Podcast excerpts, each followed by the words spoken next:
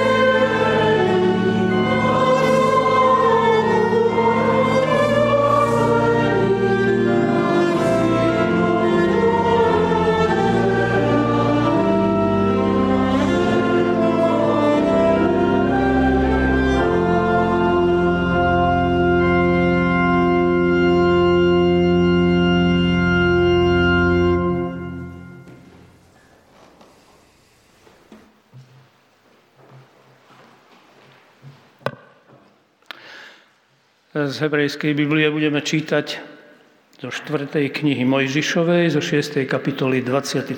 až 27. verš. Povedz Áronovi a jeho synom: Izraelitov budete požehnávať týmito slovami. Nech ťa Hospodin požehná, nech ťa ochráni. Nech Hospodin rozjasní nad tebou svoju tvár a nech ti je milostivý. Nech Hospodin obráti svoju tvár k tebe a nech ti udelí pokoj. A tak budú klásť na ľud Izraela moje meno a ja ich požehnám. Osobná vsúka, ako konfirmovaný evanielik si dovolím urobiť kríž.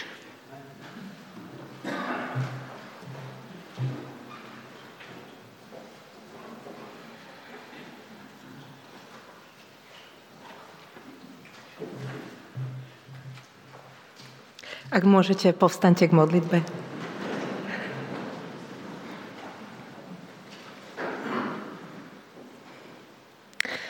Náš Otče, tak vyznávame, že v Tebe máme všetko, že Ty si naša nádej, naša sila aj v týchto časoch, ktoré sa zdajú byť niekedy bez nádeje. V tomto týždni, keď sme si pripomenuli ťažké výročia, aj smrti Jána Kuciaka a Martiny Kušnírovej a aj invázie na Ukrajinu, Ti odovzdávame naše životy a prosíme o Tvoju nádej, o Tvoje slovo, aby k nám dnes hovorilo cez Jozefa, aby si nás posilňoval, aby si nám dal zazrieť kúsok Tvojej tváre, aby si ju rozjasnil nad nami. Prosím, buď tu dnes prítomný. Amen.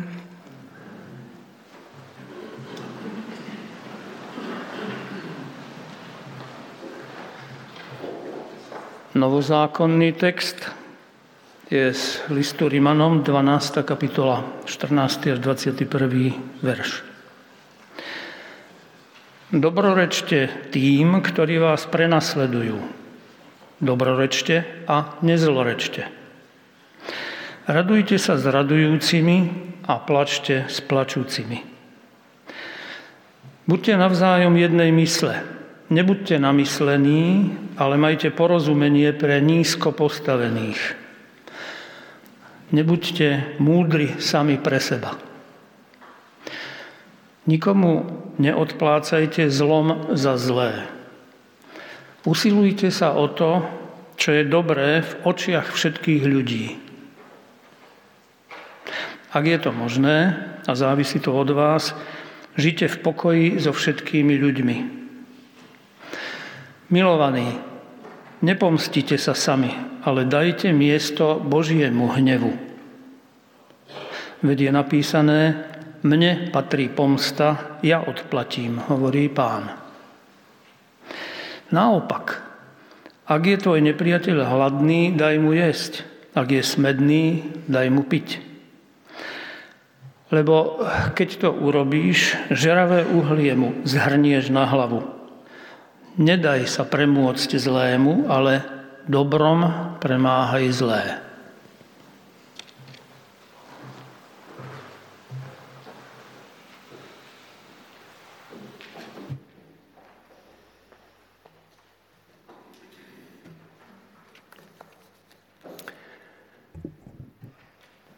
Pokoj a milosť v mene Pána Ježiša Krista vám prajem.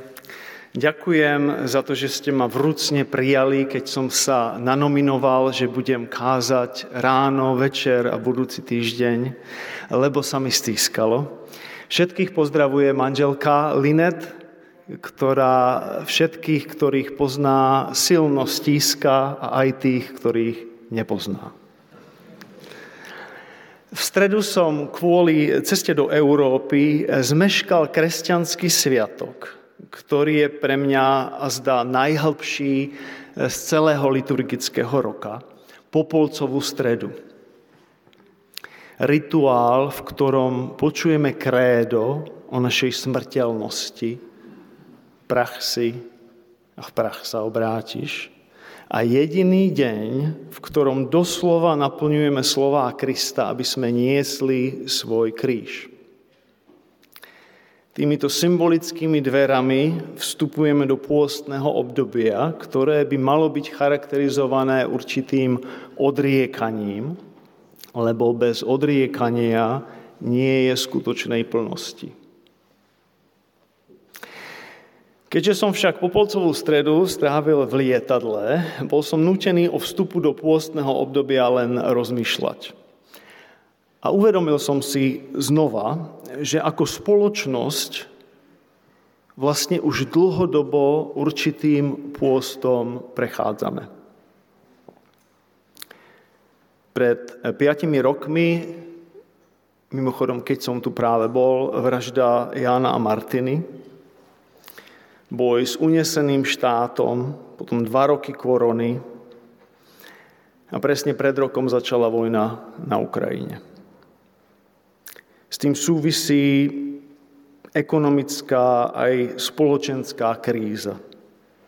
Do istej miery teda všetci žijeme s obmedzeniami, s odriekaním, s neistotou, ďaleko od toho, čo charakterizuje domov, bezpečie. Pri troche predstavivosti by sa dalo povedať, že žijeme na púšti. V Biblii je jedna kniha, ktorá je celá venovaná putovaniu po púšti. Ide o starozákonnú knihu Númery. A bohužiaľ jej slovenský, teda latinský názov nám nepomáha rozoznať potenciál, ktorý tento staroveký dokument obsahuje pre obdobia, ktoré práve žijeme. Lebo tento názov Númery je niečo ako príručka pre účtovníkov, čísla. Lebo sa vzťahuje k 2 sčítaniam ľudu, ktoré rozdeľujú celú knihu na 2 rovnaké časti. No hebrejské názvy 5 kníh Mojžišových sú užitočnejšie. Vychádzajú z prvého významného označenia v úvodnej vete každej knihy. V zmysle knihy Númery táto prvá fráza znie Bamidbar, teda na púšti.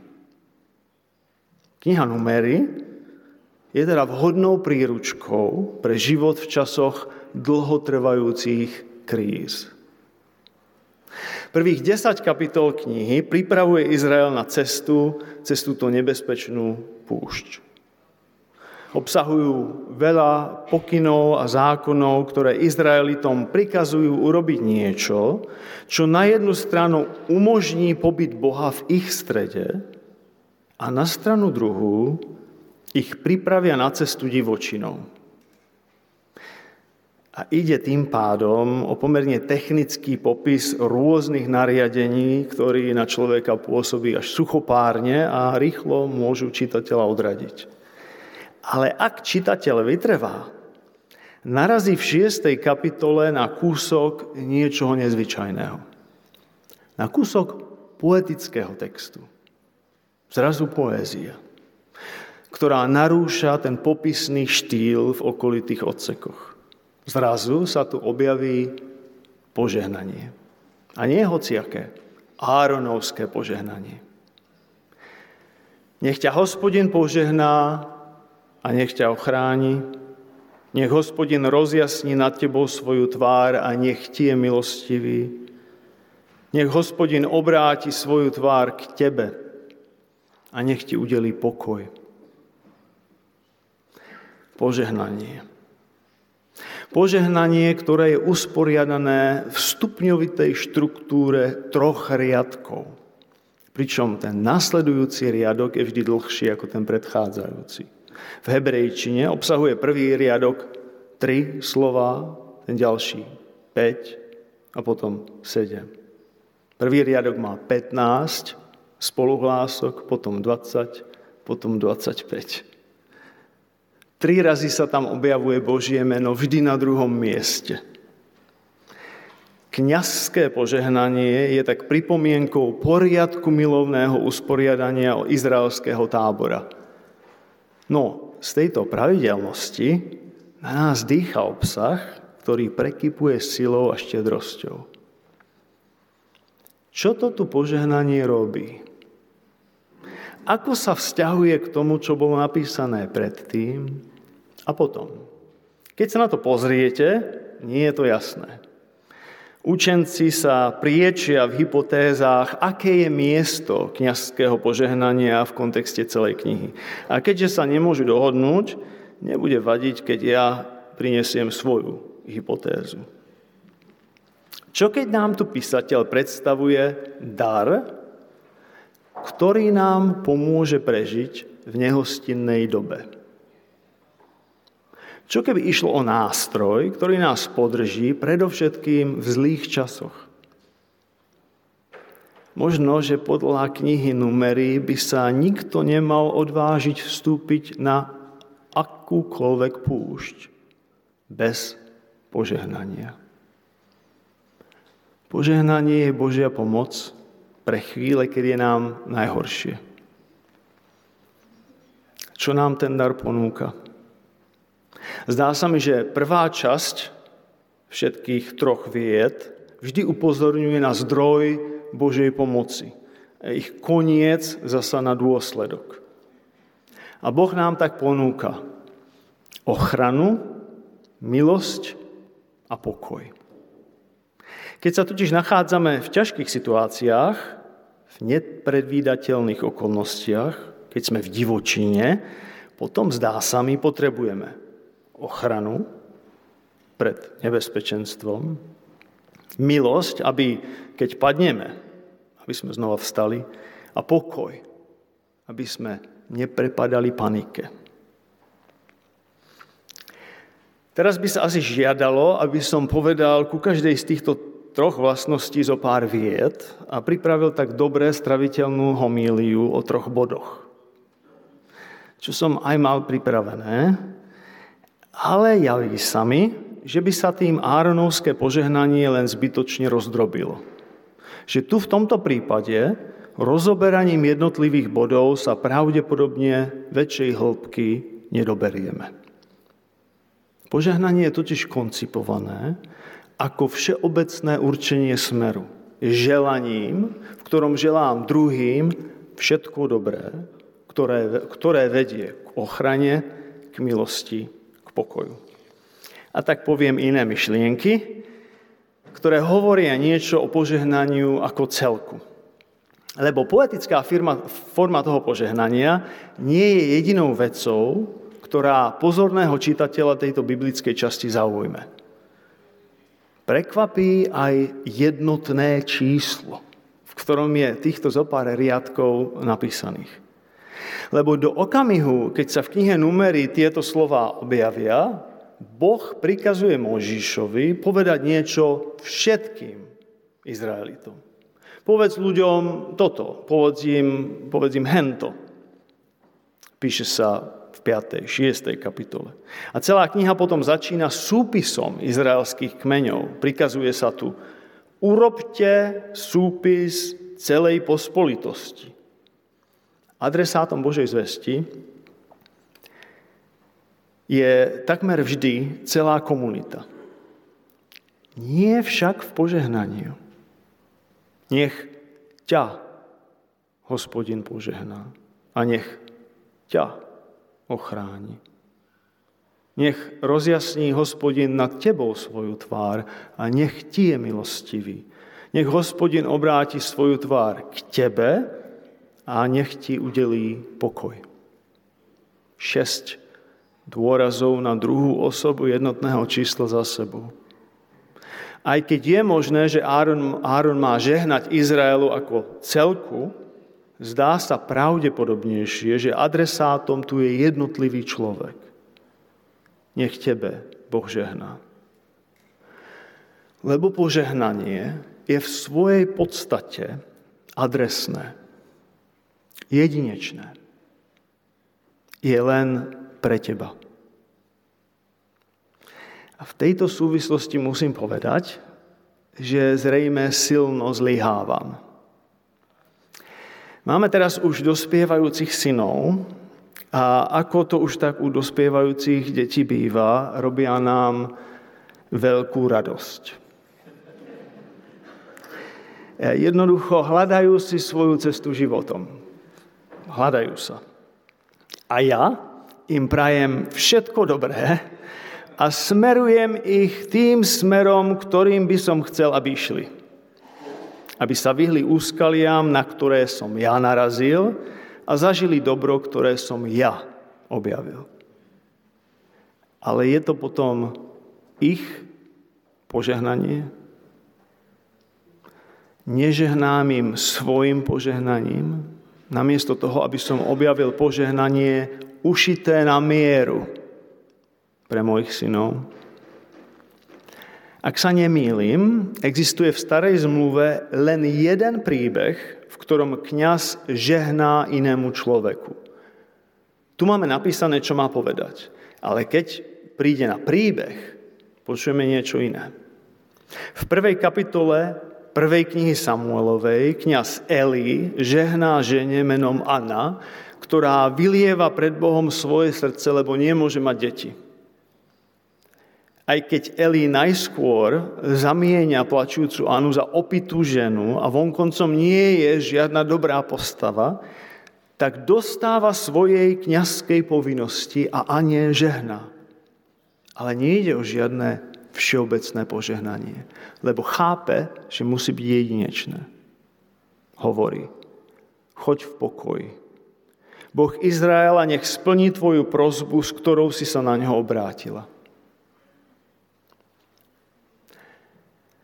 Najmä v ťažkostiach, najmä na púšti, potrebujeme nájsť priateľov, rodičov, farárov, ktorí majú srdce dostatočne hlboké, aby videli, čo skutočne potrebujeme, a aj srdce dostatočne otvorené, aby nám toto dobro od Boha zasielali, aj keď to možno ide proti ich predstavám.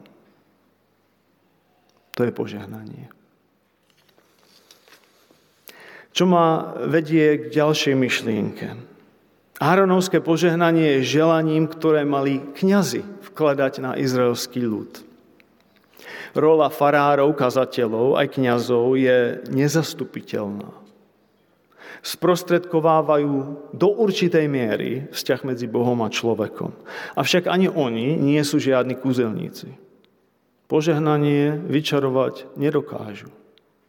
Lebo ako poznamenúva záver požehnania, takto nech kladú na Izraelitov moje meno a ja im požehnám. Farári len kladú Božie meno na ľudí.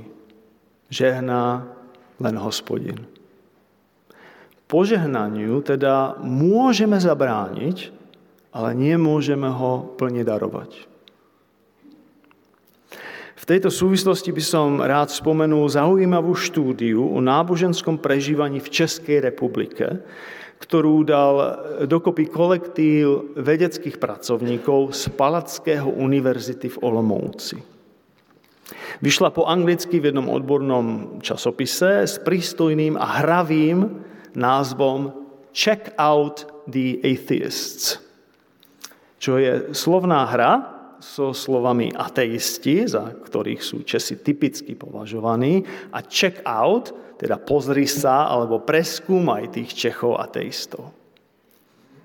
Takže preskúmali Čechov ateistov. Ich výskum, ktorý sa hlboko sústredil na 1800 ľudí, prináša veľa zaujímavých postrehov ohľadom prežívania náboženstva, viery a Boha v krajine, v ktorej sa v európskom kontexte najmenej ľudí hlási ku kresťanskej viere. Aj keď to nie je úplne pravda, Estonsko je na tom podobne.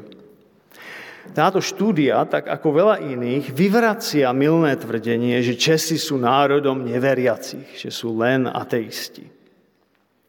Ukazuje napríklad, že vo veľa veciach nie je až tak veľký rozdiel medzi ľuďmi viery a ľuďmi neveriacimi. Avšak minimálne v jednej téme sa obidve strany rozišli.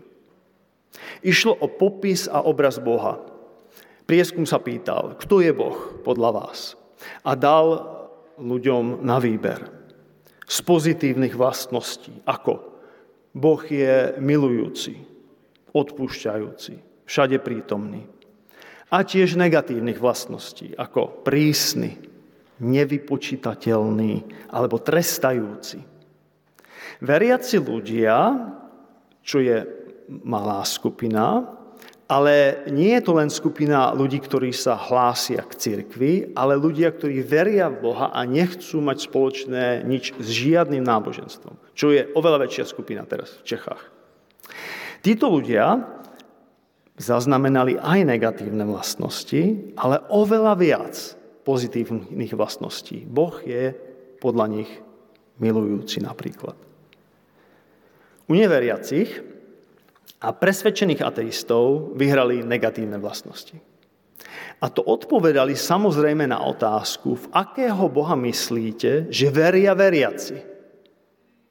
Podľa neveriacich ľudí veriaci veria v Boha vzdialeného, hnevivého.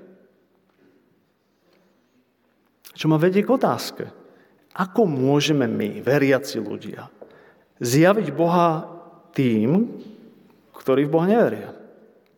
Ako môžu sekulárni ľudia Boha zazrieť? Však podstata Boha v Biblii aj v živote je zahamlená. V Biblii napríklad. Zoberme si príbeh Mojžiša, keď sa v knihe Exodus prihovára za rebelujúci Izrael, keď sa Boh zľutuje nad Izraelom, Mojžiš prosí, nech môže Boha uvidieť. A Boh hovorí, moju tvár uvidieť nemôžeš. Tu sa schovaj v trhline, ja prejdem popri tebe a potom sa pozrieš na môj chrbát. Alebo zoberme si Božie meno. Keď opäť Mojžiš, ešte predtým, ako ide do Egypta, sa pýta Boha, aby mohol odlíšiť jeho identitu od iných bohov, aké je tvoje meno. Boh povie, som, ktorý som. To je aká odpoveď? Čo sme sa dozvedeli? Nejde vlastne ešte o silnejšie zahalenie Boha? Podľa Biblie, podľa týchto príbehov Božiu tvár nemožno uvidieť, Božie meno nemožno poznať. No v požehnaní sa na nás kladie Božie meno a zjavuje Božia tvár. To, čo mu nemôžeme rozumieť a čo nedokážeme popísať, sa dá zakúsiť v obyčajnom požehnaní, v dobroprajnosti. V želaní dobra druhým ľuďom. A to nie ide o hociaké zjavenie Božej tváre, ale o pohľad na rozžiarenú Božiu tvár. Sme teraz z Linet vo veku, kedy sa už nostalgicky pozeráme na dobu, keď sme mali malé deti. A tak sa častejšie ponúkame našim mladším priateľom, že im povarujeme ich deti. Raz sme takto jeden večer strážili jednoročného chlapca, ktorý bol úplne zlatý, milý, pokojný celý večer. No keď sa napokon objavila jeho mama, jeho tvár sa úplne rozžiarila. Zrazu to bol iný chlapec. A samozrejme aj tvár jeho mamy. Bolo nám jasné, že mu s nami bolo dobre, no vzťah s mamou to je niečo úplne iné. To je na úplne inej rovine. Pozoruhodne, vzťah s Bohom na úplne inej rovine si máme želať navzájom. K tomu vyzýva Áronovské požehnanie. Nech sa milosťou, láskou, pokojou nad tebou rozjasní Božia tvár. Avšak sme takto voči druhým ľuďom dobroprajní? Nemyslia si náhodou neveriaci ľudia, že Boh je prísny, nespravodlivý a vzdialený, lebo my, cirkev, sme prísni, nespravodliví a ľuďom vzdialení. A Tu je treba podotknúť, že žehnanie nie je len privilégiom duchovných. Už stará židovská tradícia túto rolu vztiahla na otcov rodín, ktorí žehnajú o sabatu svojim deťom. Pravoverný žid potom vyslovuje požehnanie každé ráno a každý večer. Záver 12. kapitoly listu Rimanom zasa vedie k dobroprajnosti voči všetkým. Obsahuje Ježišovu etiku v kocke, aj keď sa v ňom Áronovské požehnanie vyslovene nezmiňuje, jeho hodnoty sa prelínajú celým týmto textom. Dobrorečte tým, ktorí vás prenasledujú. Dobrorečte a nezlorečte. Nikomu neodplácajte zlom za zlé. Usilujte sa o to, čo je dobré v očiach všetkých ľudí. Ak je to možné a závisí to od vás, žite v pokoji so všetkými ľuďmi. Myšlienky o pokoji, o ochrane, o milosti, o požehnaní sa tu stávajú úlohou všetkých, ktorí spoznali Krista.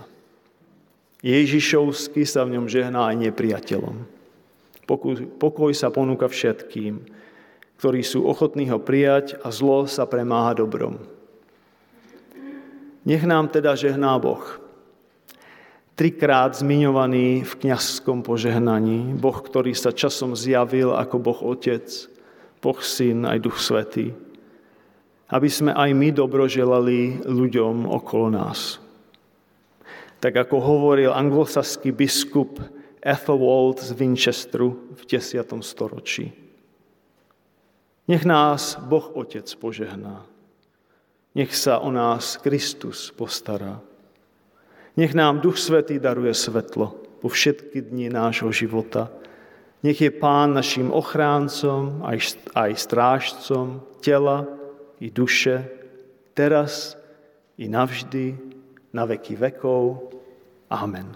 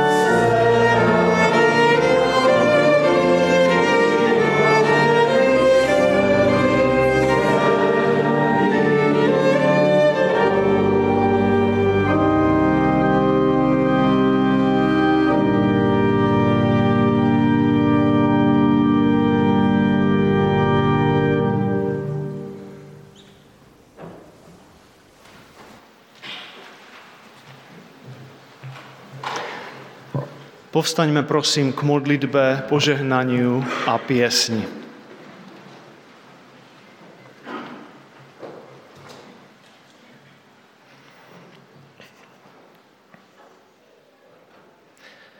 Bože náš, chcem povedať, že často sa cítim nechránený. Často sa cítim obvinený a odsúdený. A skoro stále som nepokojný.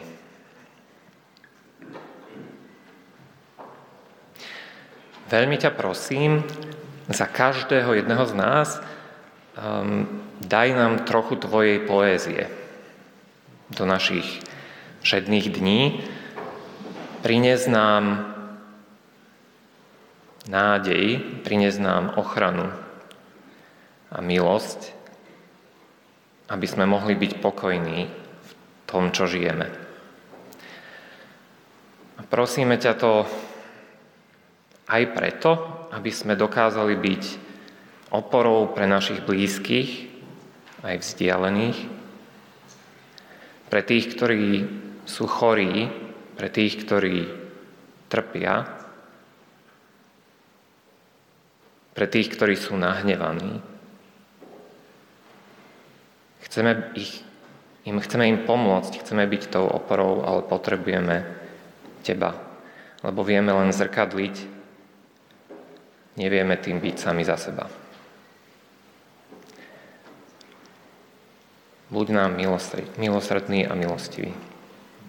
Amen.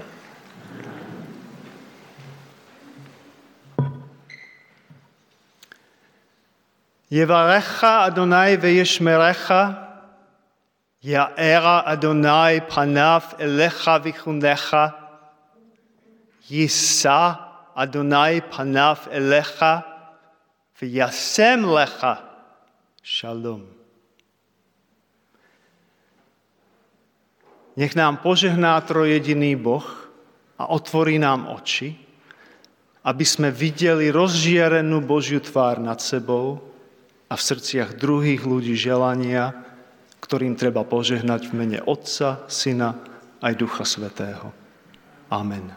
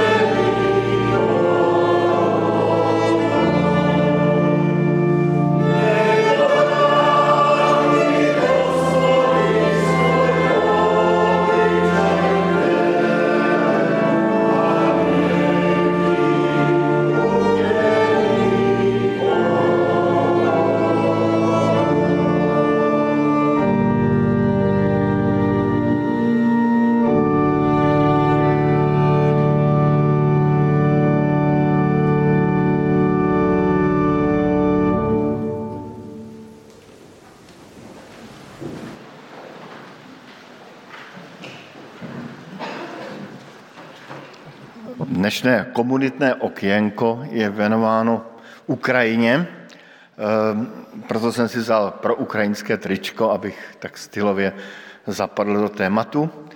Před modlitbami jsme zpívali Žalm 27, která je píseň, která vznikla v 30-leté válce. A zpívala se velmi často v 30-leté válce. Kdykoliv tu píseň zpívám, tak vzpomínám na ty vojáky, vzpomínám na ty i obyčejné lidi, kteří trpěli tou 30letou válkou a která zpustošila děsivým způsobem Evropu. A my jsme přišli do doby, kdy znovu nedaleko od nás je válka, která neuvěřitelným způsobem pustoší Ukrajinu. 24. februára jsme měli výročí této války i během Popolcové středy, kterou jsme tady mali, tak jsme se modlili za Ukrajinu a vzpomenuli jsme, že před rokem jsme se na Popolcovou středu sešli a modlili jsme se za Ukrajinu. Těch asi příběhů a fotografií máte spoustu. Já jsem pro dnešní komunitné okénko vybral 3 fotografie, a které mě asi z celé té války nejvíc zasáhly. To je můj kamarád, kazatel Mariupole, který pronáší své poslední kázání v Mariupolském modlitebně, ve které jsem osobně byl v roce 2014, ve které jsem byl na biblické hodině, viděl jsem jejich práci mezi utečenci, protože už v té době ta válka v podstatě zuřila, akorát my jsme si furt říkali, je to válka, není to válka, a i oni si podobně takové věci říkali. Tady někde vzadu, v té poslední lavici jsem seděl, ten kamarád Paša pronesl poslední kázání a vlastně odtud s celým sborem utekli, dnes je někde v Německu. Co můžeme udělat my? Tak my můžeme aspoň jednu věc udělat sbírku, tak jsme si říkali i na staršovstve, že urobíme dnes sbírku a kdokoliv byste chtěl přispět, tak můžete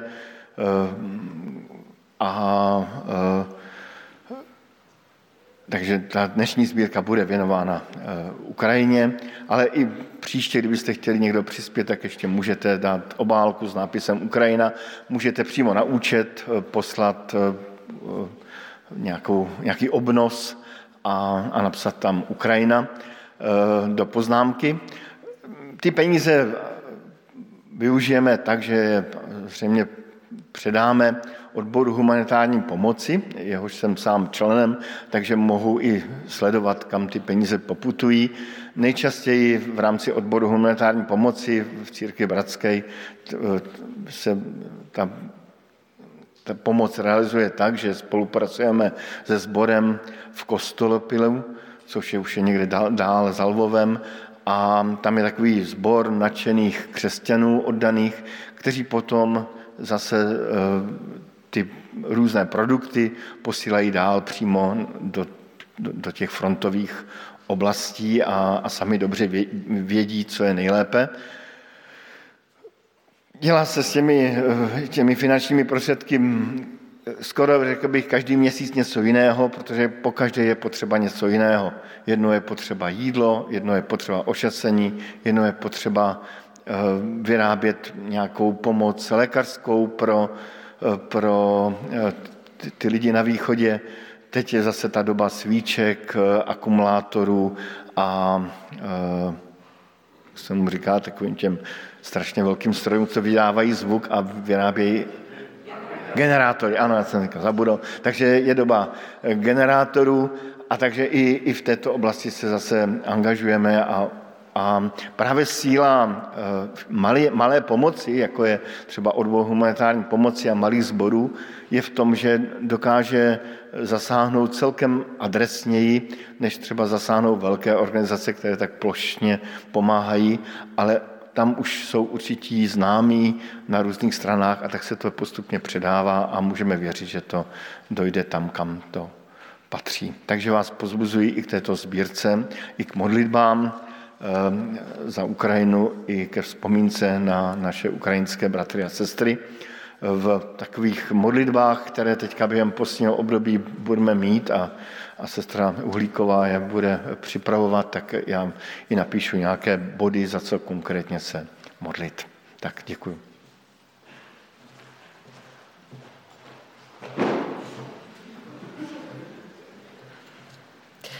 Tak ešte niekoľko oznamov a teda na úvod, áno, môžeme začať teraz tú zbierku, teraz je ten čas, takže môžete prispieť a kľudne teda aj neskôr, ako Petr spomínal.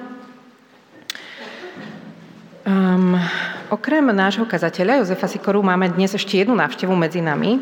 Je to pani Marta Vraštiak s manželom Jonathanom a s celou rodinou, ktorí prišli z Kanady a chceme ich takto špeciálne pozdraviť, lebo Marta bola v 80. rokoch súčasťou nášho spoločenstva, vyrastala tu a veľmi spomína najmä na Ferka Ciezara, ktorý bol v tom čase kazateľom na Cukrovej, tak sa tešíme, že ste medzi nami. Vitajte.